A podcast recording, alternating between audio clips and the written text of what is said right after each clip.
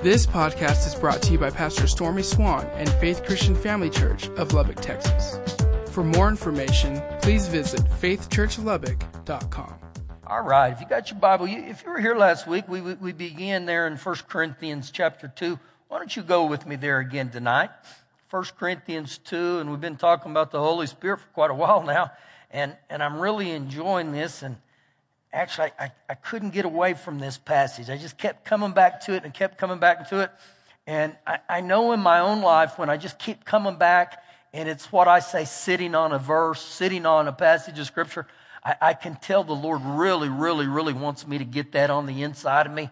It's kind of like marinating in something.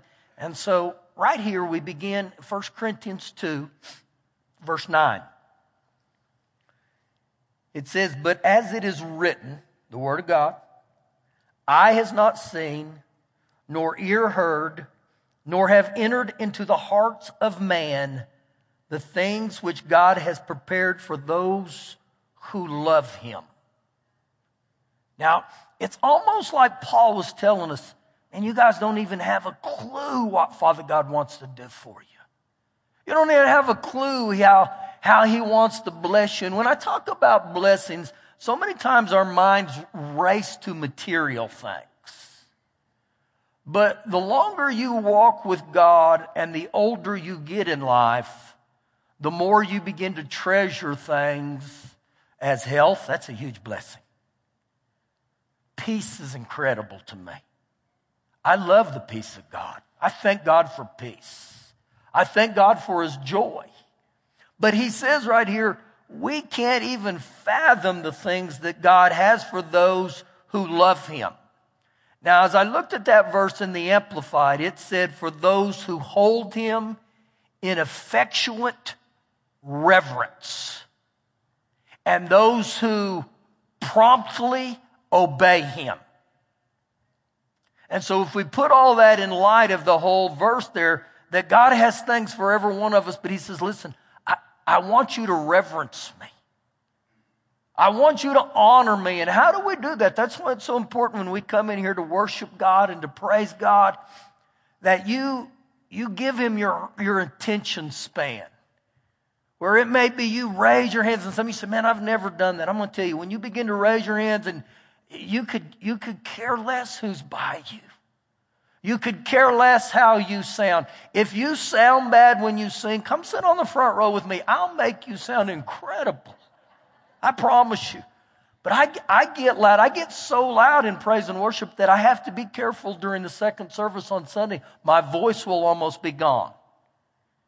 And, you know, I know to God it's a, it's a joyful noise. To other people, it's not. I, I, get tickled with our praise and worship team because they say, Pastor, we, we, we don't even look at you. We don't like to hear you. You're so off key. And I said, No, no, no, you guys are off. I'm on. I'm just trying to help you. They said, You're clapping. One of our drummers one day said, I was watching you clap, and he said, You had me so goofed up. And so I said, I, I need to find the black people in the room. They'll keep me on, man. You know, that's what we get off, you know. And so but I got to give my heart to Jesus and say, man, Lord, help me. I just want to come into your presence. I want to reverence you and obey him promptly. Now keep reading here. Verse 10. But God has revealed, or he'll show them to us through his Spirit. What will God show us through his Spirit? The things he has in store for every one of us. The things that eye has not seen and ears not heard. He said, I'll reveal them to you through my spirit. For the spirit searches all things. Yes, the deep things of God. And so there, there's two elements that are key to know that the things of God, what he has for me is, is number one, it's, it's by the Holy Spirit. And number two, it's my response to God and the Holy Spirit as a human being. How do I respond to him? See, God's not a stupid God. He, he knows our hearts and He knows when we just try to use Him and He knows when, you know, many times we, we treat God like a life jacket. And I only want anything to do with you, Father God, when I'm sinking. But something changes when I come in here. I come into the presence of the Lord and say, Oh, Holy Spirit, just breathe on me, help me. I, I want to worship you. I want to adore you. Part of the reason this is just flowing out of me for, for the last two days, I've been at a pastor's conference, 5,000 pastors. And for two days, I just, I just sat there and would weep, just take in the things of God. And there's just great men of God there. Actually, many of you know Billy Graham. Well, Billy Graham's son Franklin's Graham was there. And Billy Graham is 97, and he began to share things about his father. And I tell you, just, just the power of God would come in that. And, and last night we were sitting there taking communion, and that's when the Lord said to me, He said to my heart, Why do you do what you do? And so, even in these areas right here, I look like, Lord, I want to respond to you. And the way I do that is I allow the Holy Spirit to move in me. Verse 11 For what man knows the things of man except the spirit of man which is in him? Again, really, the only one that knows my thoughts is me. You don't know my thoughts right now and I don't know yours. Even so, listen, listen close. No one knows the things or the thoughts of God except the Spirit of God. Now, for so long within the church as a whole, we've, we've run from the things of the Holy Spirit. We've avoided the things of the Holy Spirit. But if I read this in, in context or even content, I look and I think, right here, he didn't say there was any other way that the things of God would be revealed to me except through the Holy Spirit. He didn't say it's option A, B, or C. He just said it's by the Spirit of God. And so it's something to say, Oh, Holy Spirit, I need you. I welcome you. Verse 12. Now we have not received the Spirit of the world and when he talks about the spirit of the world, he's just talking about the things that just try to grip us. You know what our world is made up of? Human abilities, human talents, human efforts. And I find in my own life where I, if I only try to use my human abilities, it limits me. I can only go so far. The wisdom of men. And there's times in every one of our lives we get in a place in our life where we don't know. And right there, it's the place where you say, Holy Spirit, you got to help me. I, I welcome your help. I welcome it. And I do it all the times in some of the littlest areas. And, and a lot of times we look and think, well, it's so small. Why would I ask the Holy Spirit? Well, He wants to help you. He's the helper. Jesus said, it's better for me to go away. I'm going to send you a helper. You know, guys, Jesus only sent us a helper on two different times the Holy Spirit and women. It says something about us men. I need the Holy Spirit and I need my wife too. so it's a blessing to understand the Holy Spirit wants to help us. So he goes on to say, verse 12, now we've not received the Spirit of the world, but the Spirit who is from God. He's been freely given us, but from God. Who did he say the Holy Spirit was from? God. He's from God. It's a gift from God to help us. These things we also speak not in words which man's wisdom teaches, but the Holy Spirit teaches, comparing spiritual things with spiritual.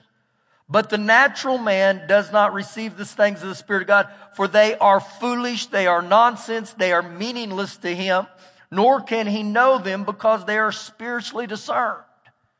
And so again, when I sit here and I begin to look at this, I think, okay, Lord, I, I need the Holy Spirit. I welcome the Holy Spirit. And it's like every day I, I must ask him, come into my life, Holy Spirit, help me. I believe with all my heart, he's just waiting for you to give him permission to say, come and help me. In the name of Jesus, come. Now, what I want to do here is I want you to go to the book of First Kings, First Kings 17. And as you're going there tonight, this, this literally is what it looks like when the Holy Spirit helps men. 1 Kings chapter 17. You'll begin to see this, and I, I, want you to see. You say, Where's 1 Kings 17? Well, it's right there in the front. You'll go to Samuel and then the Kings. This is a passage about a prophet named Elijah. This is really good. chapter 17, verse 1. And it says, Elisha the Tishbite and the inhabitants of Gilead said to Ahab, he said to Ahab, now let me give you a little quick reference this guy named Ahab. Ahab was the worst king in the history of Israel. He was the most wicked and ungodly king they ever had. Ahab was. So he said to Ahab, As the Lord God of Israel lives, before whom I stand, there shall be no dew nor rain these years except at my word. Now, one of the reason Elijah says, he says, listen, listen, Ahab. He said, there's not going to be any rain on the earth for three years until I tell you. Now, when you're that bold with a king that can kill you, you got to have the Holy Spirit. There was a boldness that came on him, but part of the reason this happened is that Ahab, they, uh, they, they worshiped the God of Baal. And they believed that Baal controlled the rain. And so literally right here, uh, Ahab is told by Elijah, listen, buddy, the gods of Baal don't control the rain. The Lord God of Israel controls the rain. So he steps out, and, and I begin to see a boldness in him. Now, turn to chapter 18, verse 1, and I wish I could read all this to you, but time's sake, we can't. And it says, And it came to pass after many days that the word of the Lord came to Elijah in the third year. The third year of the drought, it's taken place now for three years. And he said, saying, Go present yourself to Ahab, and I will send rain on the earth. So you begin to get a picture of what's going on. Man, it's bad. They hadn't had rain. Remember a couple years ago when we hadn't had rain? Very similar. Same chapter. Look with me in verse 17. Then it happened when Ahab saw Elijah that Ahab said to him, Is that you, O troubler of Israel? Ahab accuses Elijah of being the trouble of Israel. You know why? Because there hadn't been no rain. But, but look real close here at his response back to Ahab. And Elijah answered, I've not troubled Israel, but you and your father's house have in that you have forsaken the commandments of the Lord and you have followed the Baals. Now, he refutes his accusations. And he's very bold. Now, you got to understand this. When those, those prophets would come against those kings, often they would be thrown in dungeons, they would be in prison. And so you can begin to sense this boldness that comes upon Elijah. And, and remember this thought here the Holy Spirit not only empowers us and gives us boldness, He gives us strength to handle the task that is at hand. In other words, there's times in our life you're not going to be able to pull things off in your own ability. And some of you say, Yeah, I am. No, you're not. I'm just telling you, it's not going to happen. So we read, pick up in verse 19. Now, therefore, send and gather all Israel to me on Mount Carmel, the 450 prophets of Baal and the 400 prophets of Asherah who eat at Jezebel's table. Now, these were on these ungodly guys. Ahab sent for all the children of Israel and gathered the prophets together on Mount Carmel. And Elijah came to all the people and he said, How long will you falter between two opinions? If the Lord God is God, follow him, but if Baal, follow him. But the people answered him not a word. So you know what Elijah says? We're going to have the big showdown today, boys. We're going to find out if it's the God of Baal or if it's the God of Israel. He's bold. And one of the reasons I can tell you that he's bold, there was 450 false prophets of the Baals, but only him. Now that may not be the odds you're at at work, but oftentimes as a Christian, we're heavily outnumbered. And there'll be times within you that you will definitely, definitely need the Spirit of God to say, man, I gotta help, I gotta help to get through this day. I'm around some of the most ungodly people. But also, when they begin to rise up against the things of God, you don't waver, you don't back off, you don't what I call crawdad. You hang tough. Keep reading. Then Elijah said to the people, I am alone am left a, uh, a prophet of the Lord, but Baal's prophets are 450 men. Therefore, let them give up two bulls. Let them choose one bull for themselves, cut it in pieces, and lay it on the wood. but put no fire under it, and I will prepare the other bull, and I will lay it on the wood, but put no fire under it. So here's the big challenge. He said, We're both going to get a bull. And we're going to cut that dude up and we're going to sacrifice, but we're not going to put fire on the, under the altar. Verse 24. Now watch this. Then you shall call on the name of the Lord your gods, and I will call on the name of the Lord, and the God who answers by fire, he is God. So all the people said, It is well spoken. See the boldness on him? I mean, this is a guy who trusted God. Now Elijah said to the prophets of Baal, Choose one bull for yourselves, prepare it first for you and many, and call on the name of your God, but put no fire under. So they took the bull which was given them, and they prepared it, and they called on the name of the Baal from morning, evening until noon, saying, Oh, Baal, hear us. But there was no voice, no one answered. Then they leaped about the altar which they had made. So now they're jumping around the altar trying to get the God of Baal to show up. And so it was at noon that Elijah, he mocked them. He ridiculed them. He talked a bunch of trash to them. I, I love this because it just shows me something on the inside, which was, I believe, the Holy Spirit would just rise up in him. And so he said, Cry aloud, for he is a God. Either he's meditating, or he is busy, or he's on a journey, or perhaps he's sleeping or taking a nap, and he must be awakened. I love this. So they cried aloud, and they cut themselves, as were their customs, with knives and lances until blood gushed out on them. It's an interesting statement there. I've cross referenced this and I've traced it and I traced it. And anytime a human being, this is, this is not to judge anybody, but anytime a human being begins to cut themselves, this is rooted in Baal worship. And I will tell you, this is an ugly, ugly devil. And if that's you, God loves you. You don't have to do that, okay? God loves you. And that's a lying devil to you.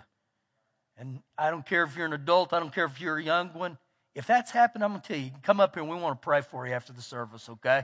Not to judge. I'll never judge you. Keep reading. And when midday was past, they prophesied. That's an interesting statement.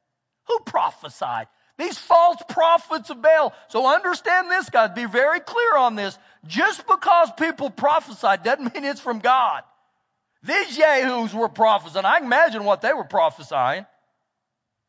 So he said they prophesied until the time of the offering, evening sacrifice, but there was no voice, no one answered, and no one paid attention. For six hours they cried out to the God of Baal, and no one showed up. Then Elijah said to all the people, Come near to me. So the people came near to him, and he prepared the, he repaired the altar of the Lord that was broken down. And Elijah took 12 stones, representing the 12 tribes of Israel, according to the number of the tribes of the sons of Jacob, whom the word of the Lord had come, saying, Israel shall be your name. Then with the stones he built an altar in the name of the Lord, and he made a trench around the altar large enough to hold two seahs of seed. That's an interesting part right there. I, I got to tell you this. The two seahs of seed is equivalent to somewhere between 12,000 and 18,000 square feet. That's a lot of area, okay? This is a massive, massive altar, is what I'm trying to tell you. So he goes on to say, and he put the wood in order. He cut the bull in pieces, laid it on the wood, said, Fill four water pots with water, and pour it on the burnt sacrifice on, and on the wood. Then he said, Do it a second time. And they did it a second time. He said, Do it a third time. And they did it a third time. Now, do you see the boldness? I'm telling you, this guy's a guy who knows God. I don't believe he's flinching a lot. And a lot of times we'd say, man, I don't know if I could ever have that boldness. You can, but it's from the Holy Spirit. That's why it's so important to be filled with the Spirit of God. So he said, pour a little more water on there. Keep pouring water on there three times. So the water ran all around the altar. He also filled the trench with water. And it came to pass at the time of the offering of the evening sacrifice that Elijah the prophet came near and he said, Now, when he said, get this real close here he begins to pray. He begins to pray. And look how he begins to pray. Lord God of Abraham, Isaac, and Jacob, and, or Israel. Israel was Jacob. It's the God we serve. I mean, he was given reverence to him in his prayer. Let it be known this day that you are God in Israel, and I'm your servant, that I've done all these things at your word. Now, he's letting everybody know listen, guys, I'm just the messenger boy. I'm not capable of doing of anything. It's him. And it's very, very important we understand that. It's God. Because if I don't understand that, that it's all to be done to God and it's all be done in the name of Jesus, I'm going to get humbled in life. Things are going to get difficult. Keep reading. Then the fire of the Lord fell and consumed the burnt sacrifices and the wood and the stones and the dust, and it licked up the water was that in the trench. This is going to be a great rewind in heaven. We're going to eat popcorn we're going to watch this one. It'll be a good one. Look, oh my gosh, just licked it all up. Now, if, if I was one of those false prophets of Baal, you know what? I'd, I'd got on my knees and said, Give me Jesus. I want to get born again. Keep reading. Oh man, I got to hurry. Now, when the, all the people saw it, they fell on their faces and they said, The Lord, He is God. The Lord, He is God. It's important that you see that right there. When the fire came down, pay close attention to what the people said. The Lord is God. The Lord is God. They did not say, that man Elijah is incredible. That woman's incredible. Again, the Holy Spirit moves and He helps and He empowers people that say, I'm going to reverence God. I'm going to give God all the glory and I'm going to give all the, God, uh, the honor. And so it's big that anytime things happen, you begin to say, It's to you, God. Now, turn with me to the other side of the Bible, James chapter 5. James chapter 5. And I got to paraphrase the rest of it as you're going there. So you get the passage there that after he does all this, that's when he takes his little, his little armor bearer and he goes up on the mountain. And he first tells Ahab, he said, Ahab, go get your rain clothes on, buddy. It's getting ready to rain. It hadn't rained in three years. And he sends a little altar boy up and he says, Go see if you see any clouds. And he comes back and says, I don't see nothing. He does it seven times. The seventh time he comes back and he said, I see a, a cloud the size of a hand coming out of the ocean. And begins to rain. Now, the reason I want to take you here is James 5. Start with me in verse 16. Confess your trespasses to one another and pray for one another that you may be healed. Now, get this. The effective, fervent prayer of a righteous man avails much. If you'll notice the words in there, he didn't say just the prayer of a righteous man avails or benefits much. He said the effective, fervent prayer.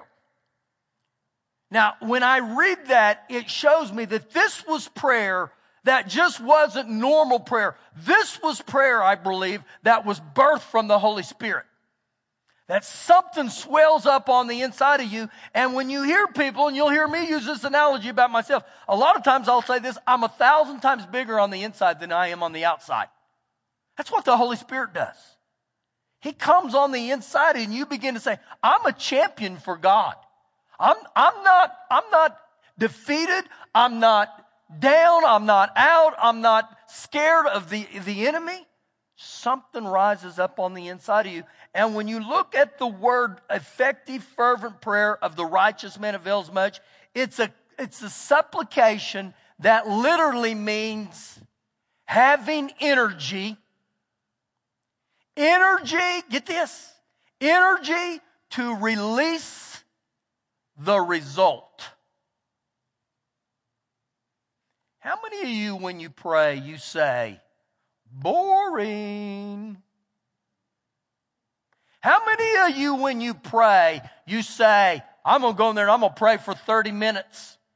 And you look at your watch and you've gone one minute and you think, Dear Lord, I've been there. Something happens to a human being when it's effective, fervent prayer something begins to rise up on the inside of you and it changes the way you pray. So the effective, fervent prayer of a righteous man avails much. Now, why am I saying that? Watch this. Verse 17.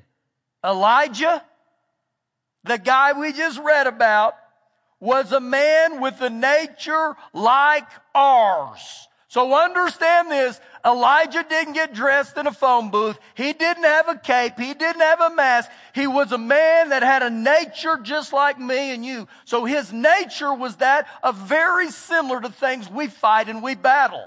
But it says who had a nature like us, he prayed earnestly.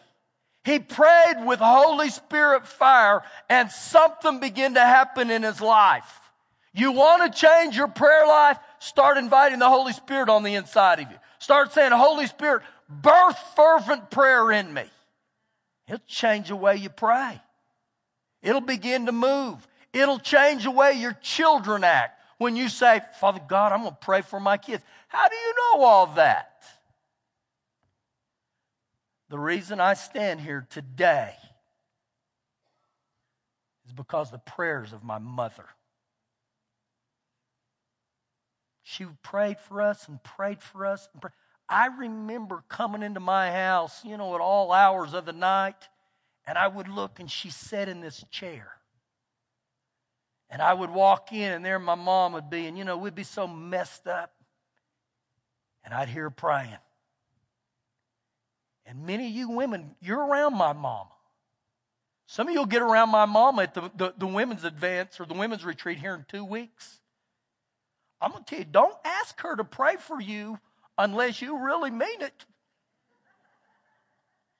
I tell you, she will get a hold of you. I, I, this happened a few years at the marriage retreat. There was a guy in our church who went up and said, I need you to pray. And I'm looking at him, I'm thinking, dude, you, you don't know what's going to happen. All five foot of her. And next thing I knew, man, just she stared up. Praying Samuels are birthed from praying Hannah's. Something happens when we begin to get filled with the Holy Spirit. I believe some of the generational blessings that come from me is my desire to pray was birthed from the way my mother prays. I pray just like my mother now. I'm like, oh my gosh. It's a good thing, it's a good blessing. So you begin to see th- these things in the Bible, guys, just weren't coincidental. These things weren't just accidental. These, these things weren't just, these guys in the Bible just weren't superheroes just because God said, all right, buddy, I'm going to give you a little talent. I don't care how talented you are. I don't care how well you sing or don't sing. I don't care how well you preach or you think you preach. I don't care how special you think you are. I tell you right now, without the Holy Spirit, we get in trouble. And I believe that's part of the, the issues we're running to within the church. People are frustrated. People are struggling, and you know what? No one says about the Holy Spirit. And so, this is why this is so important to teach on this to say, Whoa, I welcome you, Holy Spirit. It has literally revolutionized my life, it's changed me. Thank you for listening today. For more information, please visit faithchurchlubbock.com.